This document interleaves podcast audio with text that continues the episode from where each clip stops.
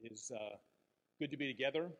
Uh, for those of you uh, watching virtually, engaging worship virtually, uh, again, apologies for maybe the connection and the stuff here today, but let's focus in and receive what God has for us today.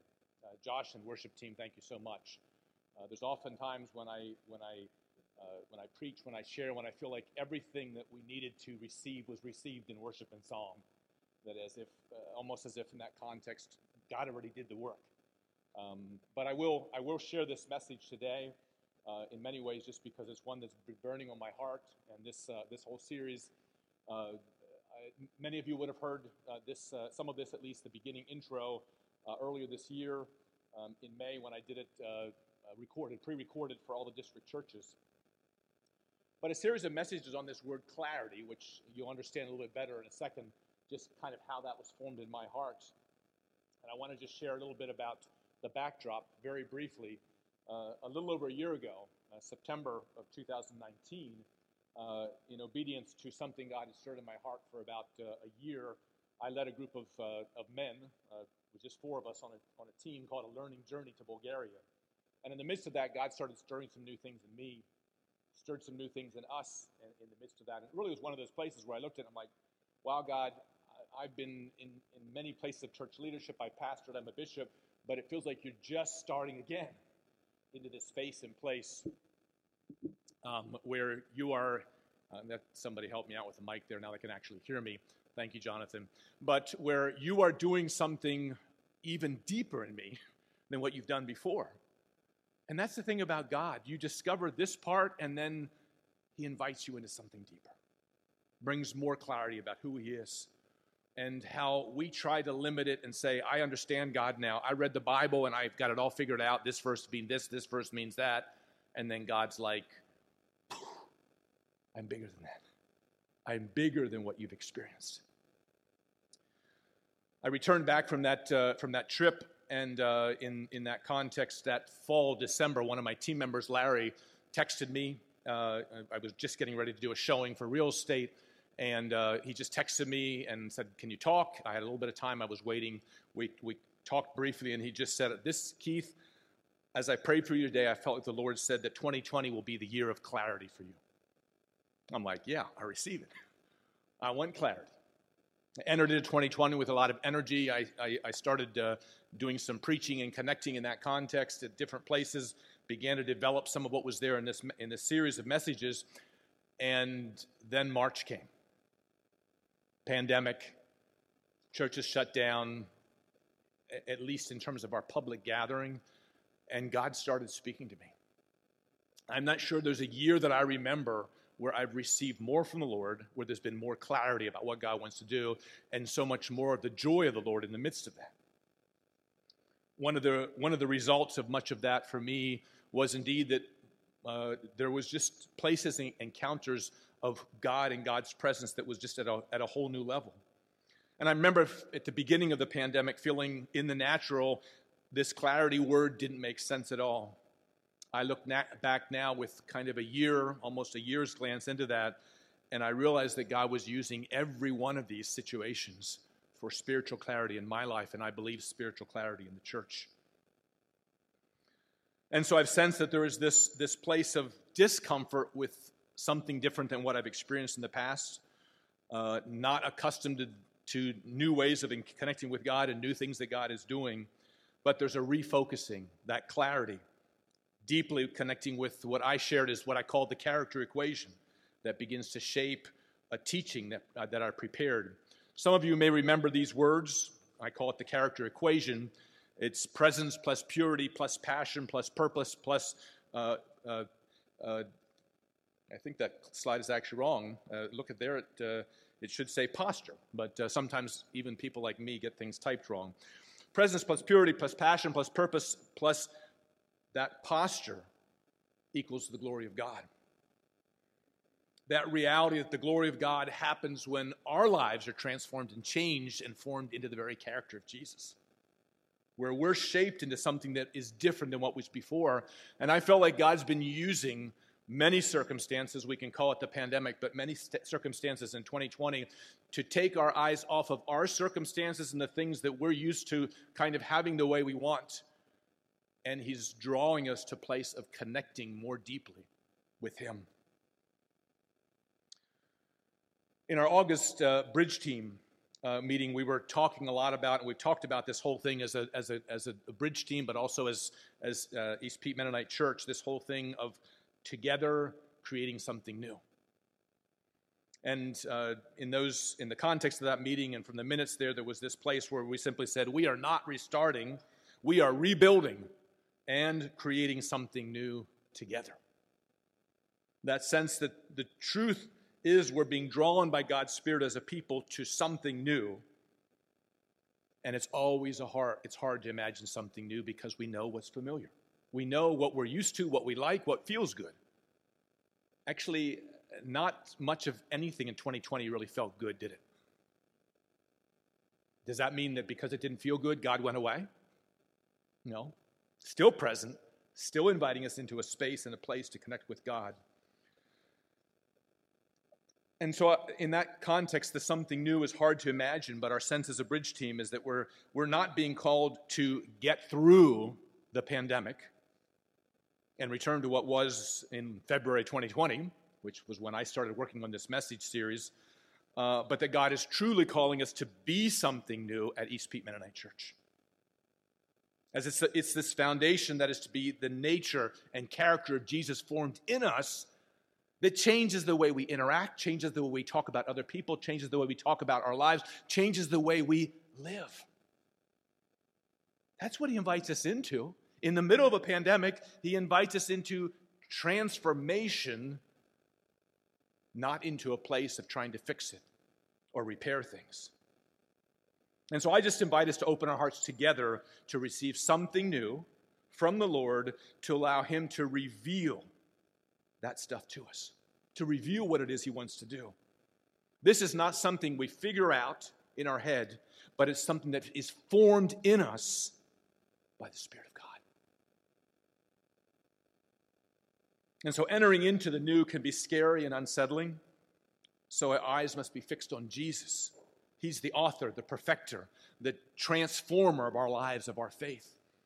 And so I just invite you, wherever you're seated, wherever you are, just to open your hands like this before the Lord.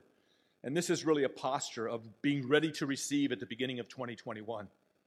God, we confess that in the midst of our frustrations and our judgments or judgments we've received from others, we have become frustrated with too much and even much that's in the church. And we ask for an overhaul. We ask, like Jonathan does with a car, that there would be an overhaul of the engine of our heart, that would change us from the inside out, would change the way we talk, the way we think, the way we interact, and the way we be. That we would be more focused on becoming rather than doing, and in that, that you would change us and this gathering at East Pete, that we would be formed to be able to create something new together with you. We pray this in Jesus' name. Amen. So about a year ago, I was asking the Lord to help me understand what uh, what was meant by clarity. And this image uh, that uh, Derek just popped up again in front of that image, uh, with spiritual glasses, that began to stir in me. God wants to give us new lenses to see what he sees. You see, oftentimes we're looking and we look at the situation, what's there, and we're like, I don't like that, or I think it should be this way. And we actually aren't really seeing well at all. If you knew me and what I can and cannot see, I can barely see Josh sitting there up front, other than there's a little bit of a, no, that's not a grin, that's his mask, okay. Um, but a, a, a recognition that we don't see well because we think we've got perspective, but we actually don't. He wants to give us new lenses to see what he sees, spiritual glasses to understand things from his perspective, and to begin to have clarity about what really matters to God. And, and, and what doesn't matter or isn't so important to God, including the things we've held on to from the past. We all do that. I look at my family system and the things that we were and we're becoming, and there's things that some in the family system want to hold on to and say, we should always do this, we should keep on meeting like this. And I'm like, I have my own family now, and I meet with my children, so I can't meet with my siblings and all those people anymore because I have something else that God's invited me into. That place of letting go of those things we've held on to from the past. But our eyes have to be on the Lord, looking to Him, listening and trusting God to lead us. And so I'm inviting you to join me on this journey. I'm on this journey with you. This isn't a, a message or a series of messages I'm preaching that I've done. They are ones that I'm aspiring to be by surrendering to the Lord. And so I invite you to join me on the journey of seeking more clarity from God's perspective as we start twenty twenty-one. Early last year, I sat with the concept of clarity, and this is what came to my mind as a way of defining this more clearly. It's a still it's still a work in process, and that is that clarity is a way of seeing, and I you could put all these in quotation marks because they're not the way we think of it, seeing, hearing, and listening, because you can hear something, like sometimes Brenda's talking to me, and I'm either focused on the football game or something else. I'm hearing her, but I'm not really listening. Something else is distracting me from really grabbing what it is that God is doing. So seeing, hearing, listening, and perceiving in the Spirit with keen sensitivity regarding what God is doing in this time. It's twenty twenty-one, folks. It's the time of the Lord for this congregation, for what God wants to do. We just don't know what it is yet. We might have some ideas, but we don't know yet. And so that means that it becomes squirmy. Like, what is that going to mean? How must we change? Who will we become? There's only one who knows that. That's God. But the primary focus is not on gathering more information. This is the Western way of thinking. Get another book, read another book, get more information, get the latest program and do that, and it's going to change you. The only one that can change you is the Spirit of God present with you, inviting you into a space and place where He allows you to see your heart and its imperfections. And in the midst of that, He still says to you, I love you. And I'm drawing you into a new place. We'll continue to keep coming back to that uh, definition. Like I said, it's a work in progress. But this morning, we want to spend some time with presence. Presence, as I, as I drafted these things and kind of took a new look at it, was simply experiencing God's deep love and growing in your or our capacity to sense, know, and encounter God's presence in our daily lives. That's what it is. It is the awareness that there is a God, He's present, and He's inviting us into a place of connection, into that place of connecting with God. We could say that it's, it's having it been said of us that God is with us, and we'll talk about Moses a little bit later, because Moses was one of those ones who wanted God with him. He wanted God's presence uh, in all that he did. But how does one learn about God's presence? How does one become awake or be awakened to the presence of God who is already here? It's not that God hasn't been here among us. He has, and there's been seasons of time of great movement in the Spirit, and the Spirit is still active right here in this place. Even as we sang this morning, for, for those of us who were here and, and, and had an opportunity simply to, as, as leading worship and, and, and preaching, that sense of the presence of God here and in each, each, each house, each room where, where we were gathered today. It's, it's, it's, it's empowered by developing helpful practices that support our awakening. And there's two practices I think of for myself. One is coming back from Bulgaria, probably was jet lag, but an, a year and a half later, jet lag of getting up at five o'clock every morning or five fifteen every morning has to be the Lord working at new practices, not jet lag for a year. And that's been a helpful practice for me. That's not now descriptive. Every one of you should do like Overseer Keith and do the same thing. It's the way God activated something in me. And I think the other thing God's been teaching Brendan and myself for a long time is being aware of God's presence all the time, every day, and growing in that awareness. Whoever it is, whatever person it is that I'm connecting with at that time, being aware of God's presence there. The reality of the presence of God is it's, it's the times of prayer, the quietness, the listening. It's times of practicing the presence of God, and we could go into that more, but I don't have time. And I still have a long way to go, but this habit of practicing, practicing His presence has developed a new awareness of God's presence in my life throughout the day. And in twenty twenty-one, how might God develop new ways for you and I to practice the presence, practice the presence of God every day? Practicing God's presence shifts from something in the way of, in the way of our thinking. You see, too much of our experience in the church and in religious settings has, has taught us that we are to be good, and to be good, if we do it well, then we earn God's favor and God's love. By doing the right thing, then God will really love us. But is that true? Is God's love conditional on our doing all that he wants us to do? I, we could go into a the- theological one of that and, and identify that wouldn't fit even with John three sixteen in the reference to the way that God loves the world. And so in that context, it connects with what Katrina shared last week last week as she preached. Um, and, and she was asking the Lord in preparation, you know, Lord, what is it that your people need to hear? And the response from God was that I love them. You see, that's revelation. That's the presence of God coming, where suddenly it stirs us emotionally even, because we're like, God loves me. God loves you.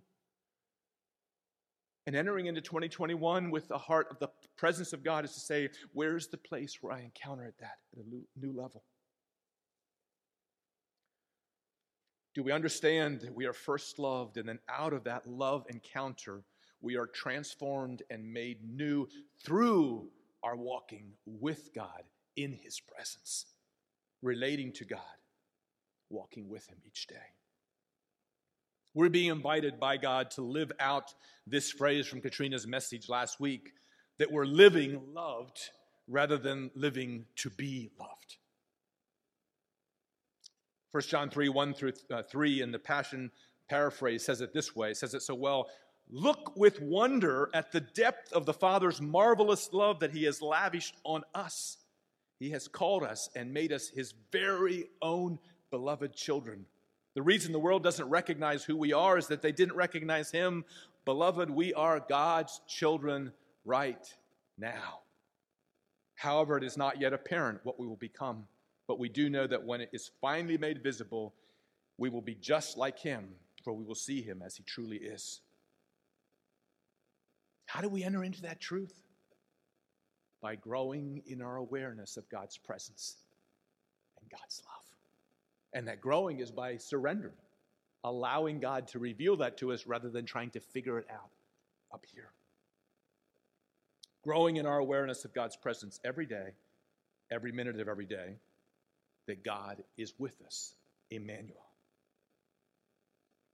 I love the foreshadowing in the context of living in God's presence in the posture of the life of Moses. Uh, and I'd like to close simply with reading from Exodus thirty-three, a familiar passage, but I found it fascinating as I studied it this week. Uh, if you have uh, a Bible with you, and particularly if you have the N I V with you, uh, being that that's the one I'm going to be reading from, I invite you to turn there, um, whether in your phones or in one of these things we call a Bible book. Um, Exodus thirty-three, uh, starting in verse seven. And just listen with me to this particular passage. Now, Moses used to take a tent and pitch it outside the camp some distance away, calling it the tent of meeting. Anyone inquiring of the Lord would go to the tent of meeting outside the camp. And whenever Moses went out to the tent, all the people rose and stood at the entrance to the tents, watching Moses until he entered the tent.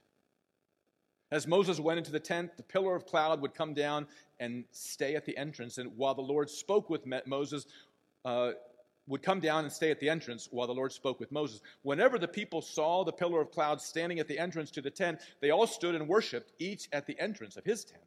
And the Lord would speak to Moses face to face as a man speaks to his friend. And then Moses would return to the camp, but his young aide Joshua, son of Nun, did not leave the tent. And Moses said to the, to the Lord, you have been telling me, lead these people, but you have not let me know whom you will send me send with me, and have said, I, I know your, you by name, and you have found favor with me. If you are pleased with me, teach me your ways, so I may know you and continue to find favor with you. Remember that this nation is your people. And the Lord replied, my presence will go with you and I will give you rest. Then Moses said to him, if your presence does not go with us, do not send us from here. How will anyone know that you are pleased with, with me and with your people unless you go with us? What else will distinguish me and your people from all other people on the face? Proclaim my name, the Lord, in your presence. I will have mercy on whom I will have mercy. I will have compassion on whom I have compassion. But he said, you cannot see my face, for no one will see me and live.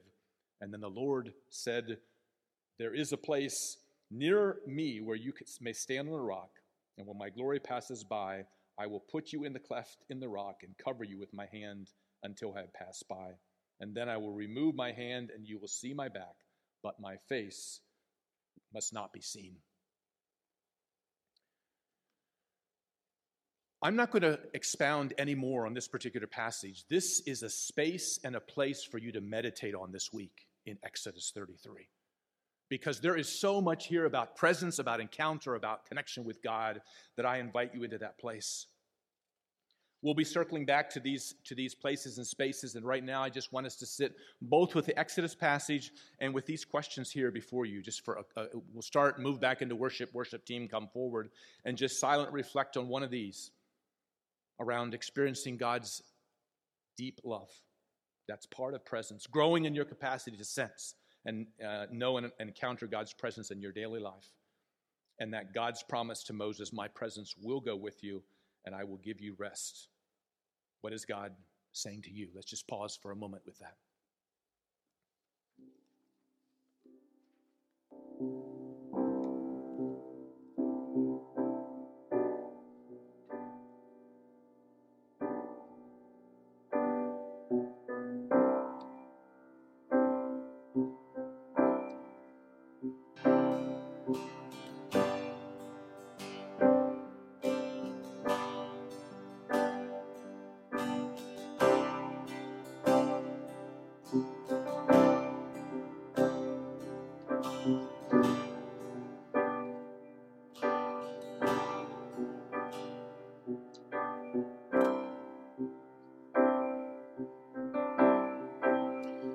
We close with a song.